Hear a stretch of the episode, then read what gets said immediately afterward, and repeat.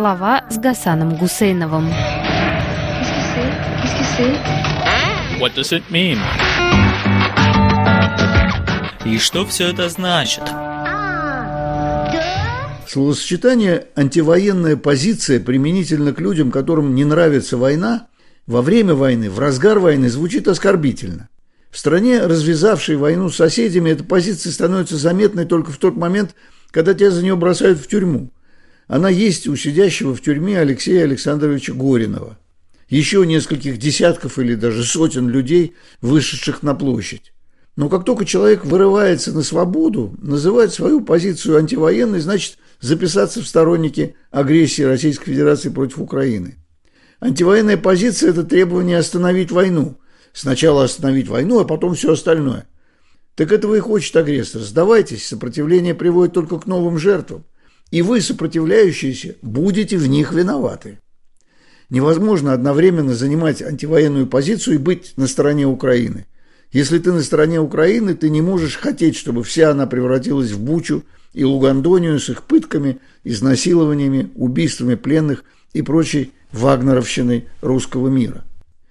Что главное в позиции людей, разбежавшихся из Российской Федерации в Казахстан и Грузию, в Армению, Израиль, в Литву и Латвию, в Германию и Францию? Есть ли оно вообще это главное?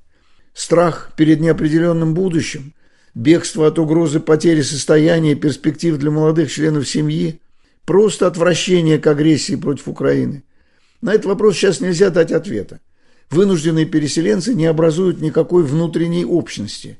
Есть только один человек или одна группа, которая внимательно следит за перемещениями этих людей. О самом известном недавнем соратнике Путина Анатолии Чубайсе, оставившем в начале войны своего патрона, сам, находящийся в розыске Международного уголовного суда фигурант, высказался недавно сделанным недоумением. На экономическом форуме во Владивостоке Путин сказал так. «Зачем он это делает, я не понимаю. Удрал. Мне показали фотографии, где он уже не Чубайс, а Моша Израилевич живет там где-то. Может быть, это связано с тем, что идут сложные процессы в структуре, которую он возглавлял долгие годы в Роснано, и там большая дыра, огромная дыра финансовая, большие цифры. Конец цитаты. И вот мы видим, что слова Путина были предупреждением его корпорации не лично Чубайсу, а давшей тому кров в стране. В Израиль ведь отправились и другие знатоки текущего российского режима. Очень, слишком большие знатоки кремлевской кухни. Рангом пониже беженцы из Российской Федерации в Грузии, Армении, Казахстане. Это антивоенная миграция в том смысле, что люди не хотят умирать, а некоторые и убивать не хотят. И против них, и против давших им приют государств путинский режим принимает меры. Более слабые против Казахстана, более серьезные против Армении. Слишком решительно занятая антивоенная позиция может дорого обойтись гражданам Российской Федерации в этих странах, а выбраться оттуда в Европу – даже вне входящие в состав Евросоюза страны Балкан, очень трудно. Россиянам, бежавшим от призыва в армию или от работы в тылу, путинский режим старается отомстить за такое предательство, испортить жизнь разными способами. Путину помогают и некоторые бывшие соотечественники, эмигранты прежних волн. Эти кликуши разоблачают своих бывших собратьев как российскую пятую колонну, только делающую вид, что она против войны, а на деле-то все эти хорошие РУ должны отвечать за преступления Российской Федерации вместе с Путиным. Истошно вопят они. Давление с двух сторон превращает человека, занявшего в Российской Федерации антивоенную позицию, в опочиненной старинной уже повести Булата Акуджавы «Свидание с Бонапартом», написанной в начале вторжения Советского Союза в Афганистан. Этот герой вдруг обнаружил логику движения Наполеона. Император – преследовал, оказывается, лично его. Так и десятки тысяч, не захотевших воевать с Путиным и за Путина, антивоенная позиция, стали для бывшего гибийского топтуна мишенью.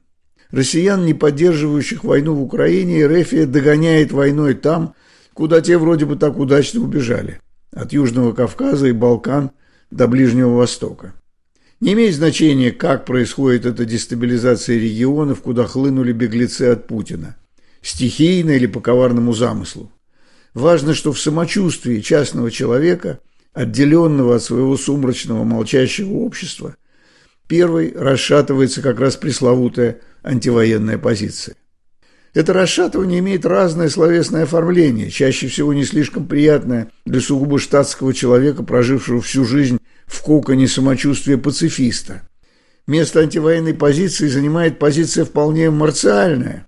Пожилые мужчины и женщины, еще вчера отказывавшиеся покупать своим внукам игрушечные пистолеты и автоматы, спрашивают, достаточно ли патронов в УЗИ у этих внуков и требуют от американцев для Украины ракеты «Атакамс». Поэт и киевлянин Александр Кабанов выразил это сложно простое чувство недавним стихотворением. Под рубрикой «Пусть будет проклята война» он пишет. «После боя у смерти большой улов, а у вечности пусто в ячейках слов. Кто найдет в степи погребальный ров, тот примерит шлемы с наших голов. Много греков вернулось домой без рук, сунул руку в Днепр, и нет руки. Говорят, так действует ультразвук, и буквально в каждом конце строки. Вот ушла на рыбалку вторая мать, у нее коса до костлявых пят, а когда разучимся убивать, к нам вернется тот, кто всегда распят. Не в его природе ковать мечи, вырезать народы и племена и готовить новый пожар в печи, возвращать в подсолнечник семена. Я и сам хранитель дурных манер. У меня под памятью есть подвал. В нем на смену Вию живет Гомер, чтобы я больше веки не поднимал. Гомер, который описал парадигматический военный конфликт, имевший место где-то на полдороги от Украины до Израиля. Греки тогда напали на Трою под предлогом, который одни считали благовидным, а другие нет. И Трою полагалось защищать, каким бы безвыходным ни было положение. Каждое поколение переживает свои войны по-новому, особенно те, в которых не участвуешь лично. Начало шестидневной войны мы, 14-летние московские подростки, обсуждали как что-то неожиданно близкое. Введение братьев по оружию в Чехословакию в августе 1968 года не считалось войной. Во время войны 1973 года я учился в МГУ. Во время вторжения Советского Союза в Афганистан в 1979 преподавал в ГИТИСе и МГУ. Для всех других войн люди моего поколения были уже некондиционным материалом. Но некоторые с неожиданной легкостью становились функционерами национальных возрождений, полевыми командирами – вооруженными президентами своих новых государств. 1990-е были временем вступления ветеранов Афгана в военно-политическую и криминально-гражданскую жизнь бывшего Советского Союза. Я прожил эти годы в Европе с безопасного расстояния, наблюдая за Югославской войной на Балканах и за кровавым подавлением так называемого чеченского сепаратизма в Эрефии. Движение за большую настоящую войну, которая так и не выпала на нашу долю, все-таки затеяли люди моего мирного послевоенного поколения. Путины, Патрушевы, Бастрыкины. Рассматривая своих игрушечных солдат издалека в бинокль, они хотят больше движухи, они хотят пропустить через мясорубку каждого, кто способен держать в руках оружие. Тем более, что у молодых мужчин и женщин в их стране и при их правлении больше не может быть никаких перспектив. Пожар на Южном Кавказе, теперь в Израиле. В тени этого дыма ненадолго прячется уничтожение украинских городов. Но забыть о них никто не позволит. Первую мировую войну тоже ведь никто не хотел вести. Втянулись вяло и неохотно. Вторую тем более. И третью никому не хочется. И новым хитрованам хочется между струйками проскользнуть. Но не получится. Антивоенная позиция не пускает. Желающий остановить войну и убийство должен смириться с ее продолжением на разных театрах военных действий и просить ракетные комплексы «Атакамс» и самолеты F-16 для Украины. Старикам, женщинам и детям тут нечего праздновать, как не праздновала мать Гектора Гекуба, успевшая похоронить сыновей, а в посмертном существовании превратившаяся в собаку. Где мы услышим этот старческий лай в следующий раз? На Балкадах, в Германии или во Франции? Да везде, куда дотянутся руки тех, кто затеял эту войну, чтобы сделать ее мировой. И старикам не остается ничего другого, как брать пример с Гекубы.